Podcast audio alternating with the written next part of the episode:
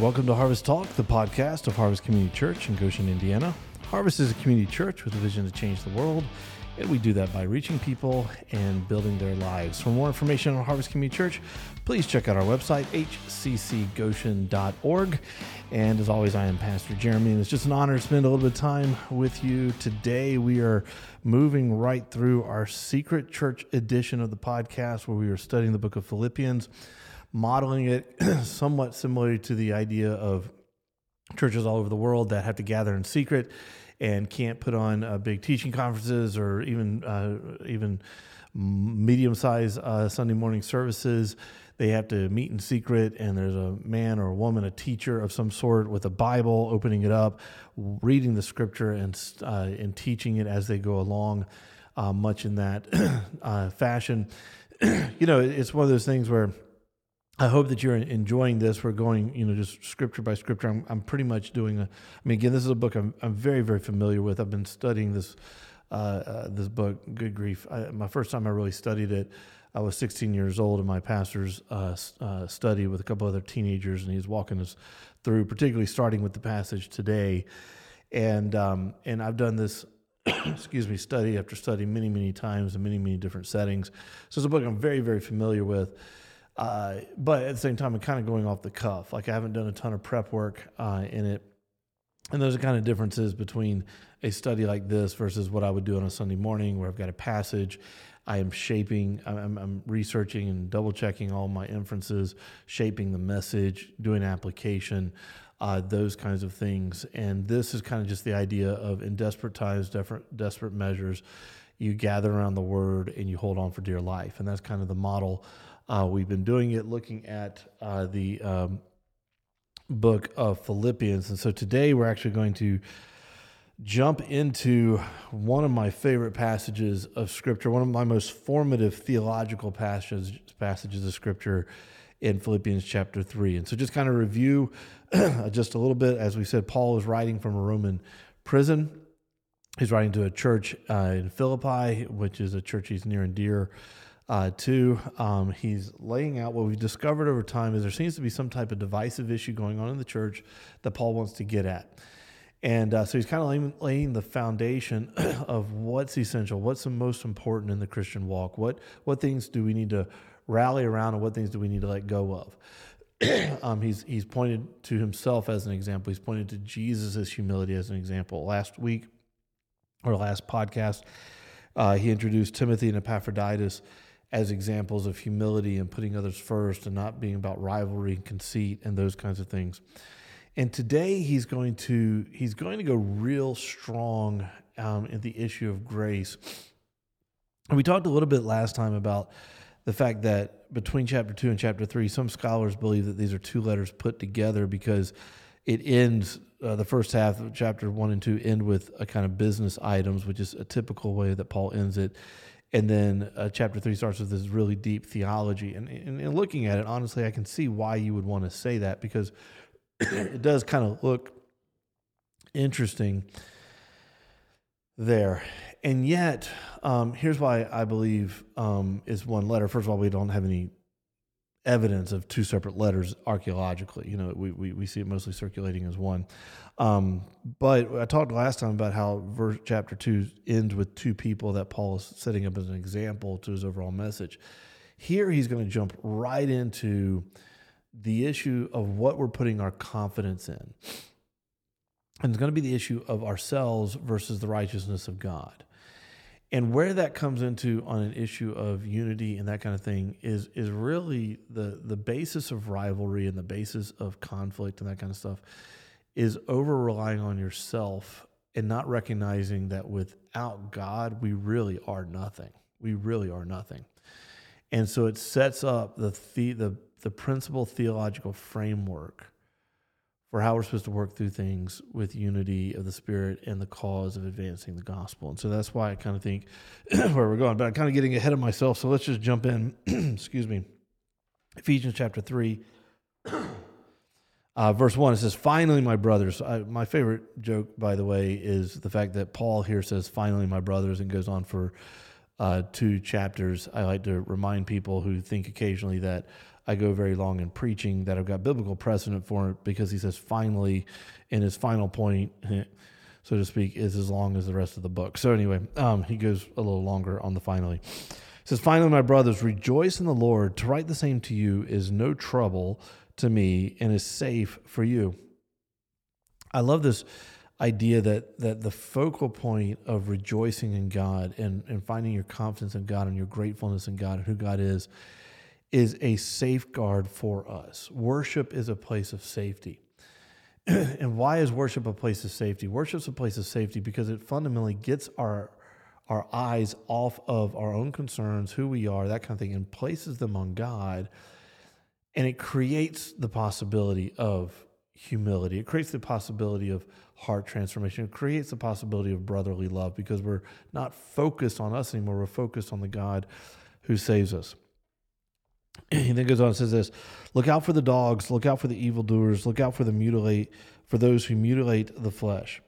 For we are the real circumcision who worship by the Spirit of God and glory in Christ Jesus and put no confidence in the flesh. What is going on here? okay, at the time, part of the people that are combating Paul is a group of uh, Jewish supposed converts, people that essentially wanted to add, believe that Jesus was the Messiah, but still believe that you needed to fulfill the law in order to be saved. They they they did not believe that Jesus um, that you were saved completely by Jesus alone, and so what they are doing is they are teaching Gentiles particularly that you have to be circumcised the way Jews were circumcised in the covenant of Abraham in order to participate in the faith of Abraham or the faith of Abraham as given to us through Jesus. And so Paul is going to react very strongly to this. And, and there's a couple of reasons. He's going to explain the reasons. But one thing I do want to be very, very clear on this, this teaching of, of these particular people was not in keeping with the rest of the church. If you go back to Acts 15, which is actually before Acts, obviously 16. And Acts 16 is when the Philippian churches started. Acts 15 is where the church finally decides that certain legal re- requirements of the law, like circumcision, was not going to be required of Gentiles to verify their faith. Okay, so faith is apart from works of the law. And that's where we get actually the book of Galatians that Paul writes right probably right around the time, if not right after uh, this uh, council in Acts chapter 15. Second thing I want to point out here is this.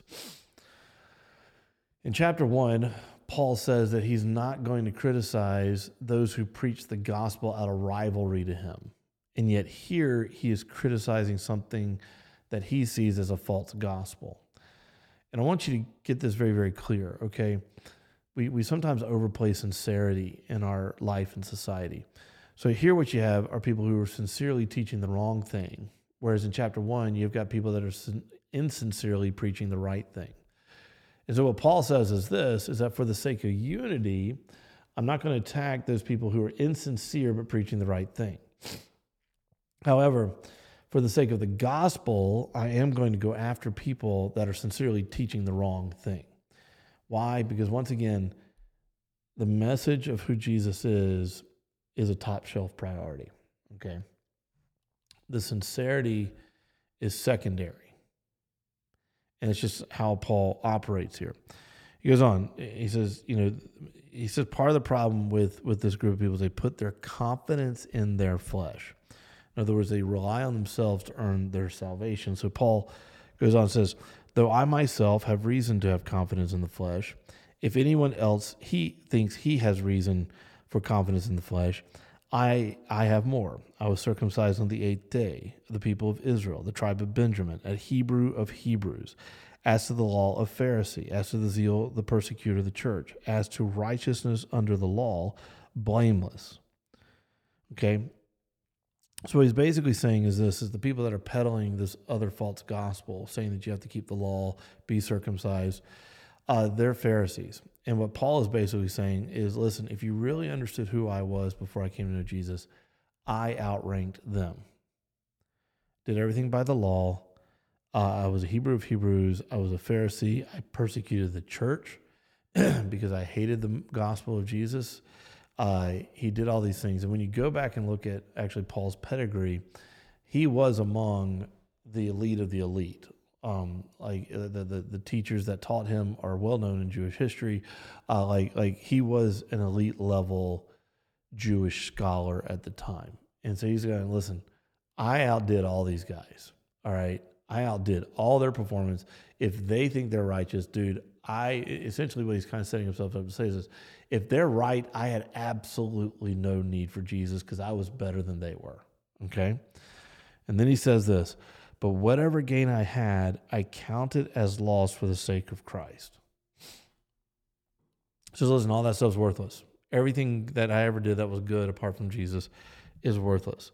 and I don't want to rely on anything I've done as good apart from Jesus. I only want to rely on Jesus.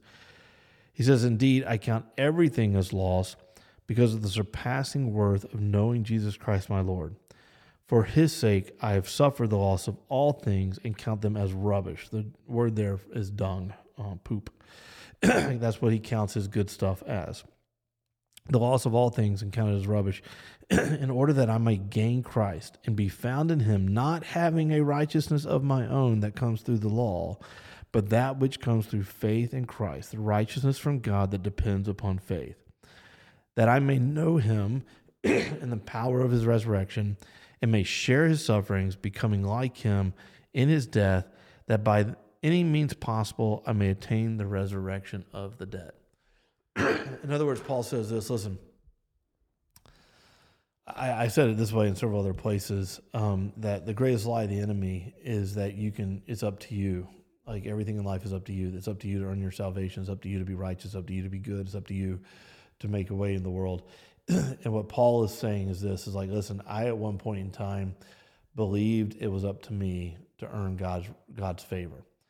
And actually I was pretty good at it. I was better than the people that are telling you it's up to you, actually. And what I discovered is that all of those actions are absolutely worthless.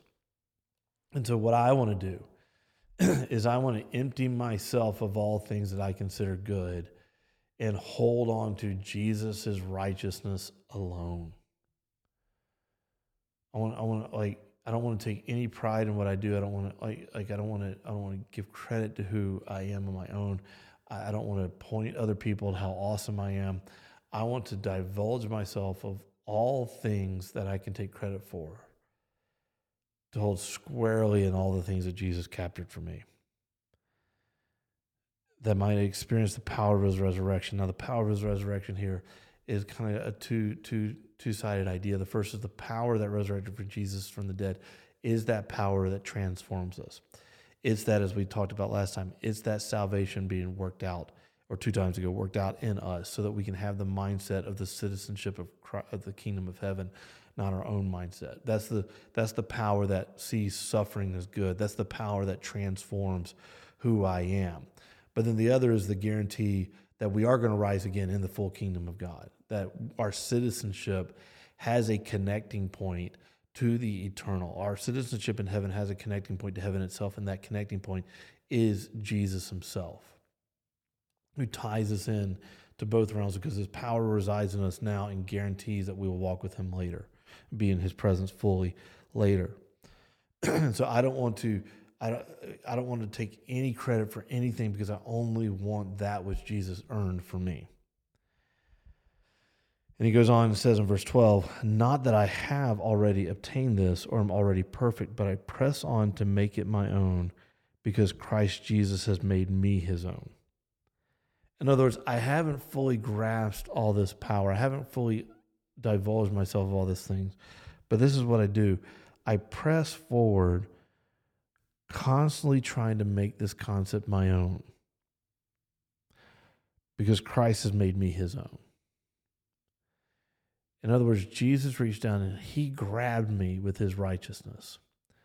And because he's grabbed me, I want to I want to throw everything overboard other than me so that I can make him my own.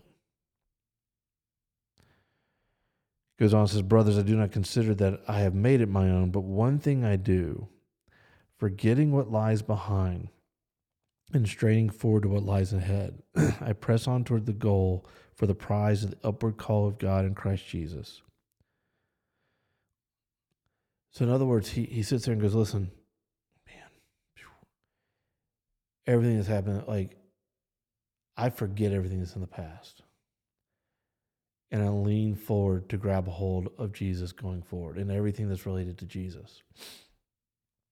And, like, I think in the immediate context, he's saying, like, I, I'm forgetting, listen, I'm forgetting everything. Like, I'm forgetting all the, all the righteous things I did, all the keeping of the law I did. I'm forgetting all the horrible things I did. Like here's a here's a pretty powerful thing to understand. Like Paul actively puts out there that he persecuted the church. Like he doesn't whitewash his testimony. And, and yet his redemption in that is so strong that he's confident saying that, going, I, I've left that behind. I've left all the good stuff behind. I've left all the bad stuff behind. Why? Because I just want to grab on to Jesus. and go forward in his mission.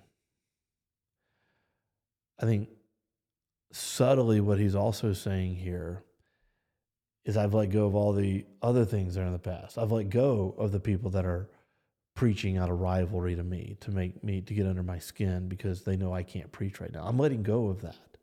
I'm letting go of the of the attacks and the mockery. I'm letting go of the betrayals. I'm letting go of that so that I can strain forward what lies ahead and press on the upward call of God in Christ Jesus. In other words, part of resting in grace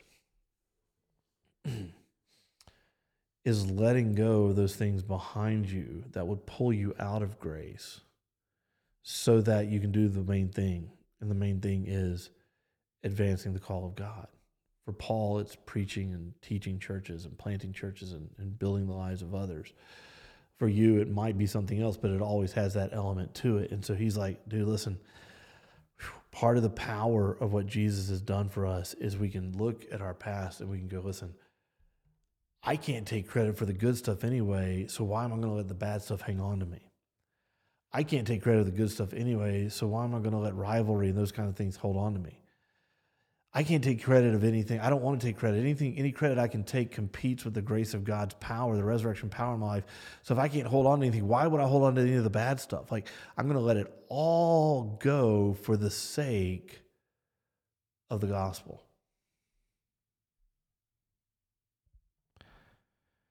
And then he says this let those of us who are mature think this way.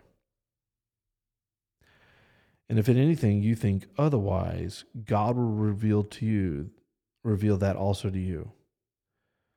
Only let us hold true to what we've obtained. He starts again. This is why I think the, the, the this is all one letter. He starts in chapter two by saying, "Listen, this is the mindset of Christ here. You ready? You need to have the mind of Christ. What is the mind of Christ? Humility, laying yourself down, sacrificing yourself, not holding on to your own ambition and rivalry and interest. And then he ends here by saying, What is a mature mindset? a mature mindset is letting go of everything other than what Jesus has done for you.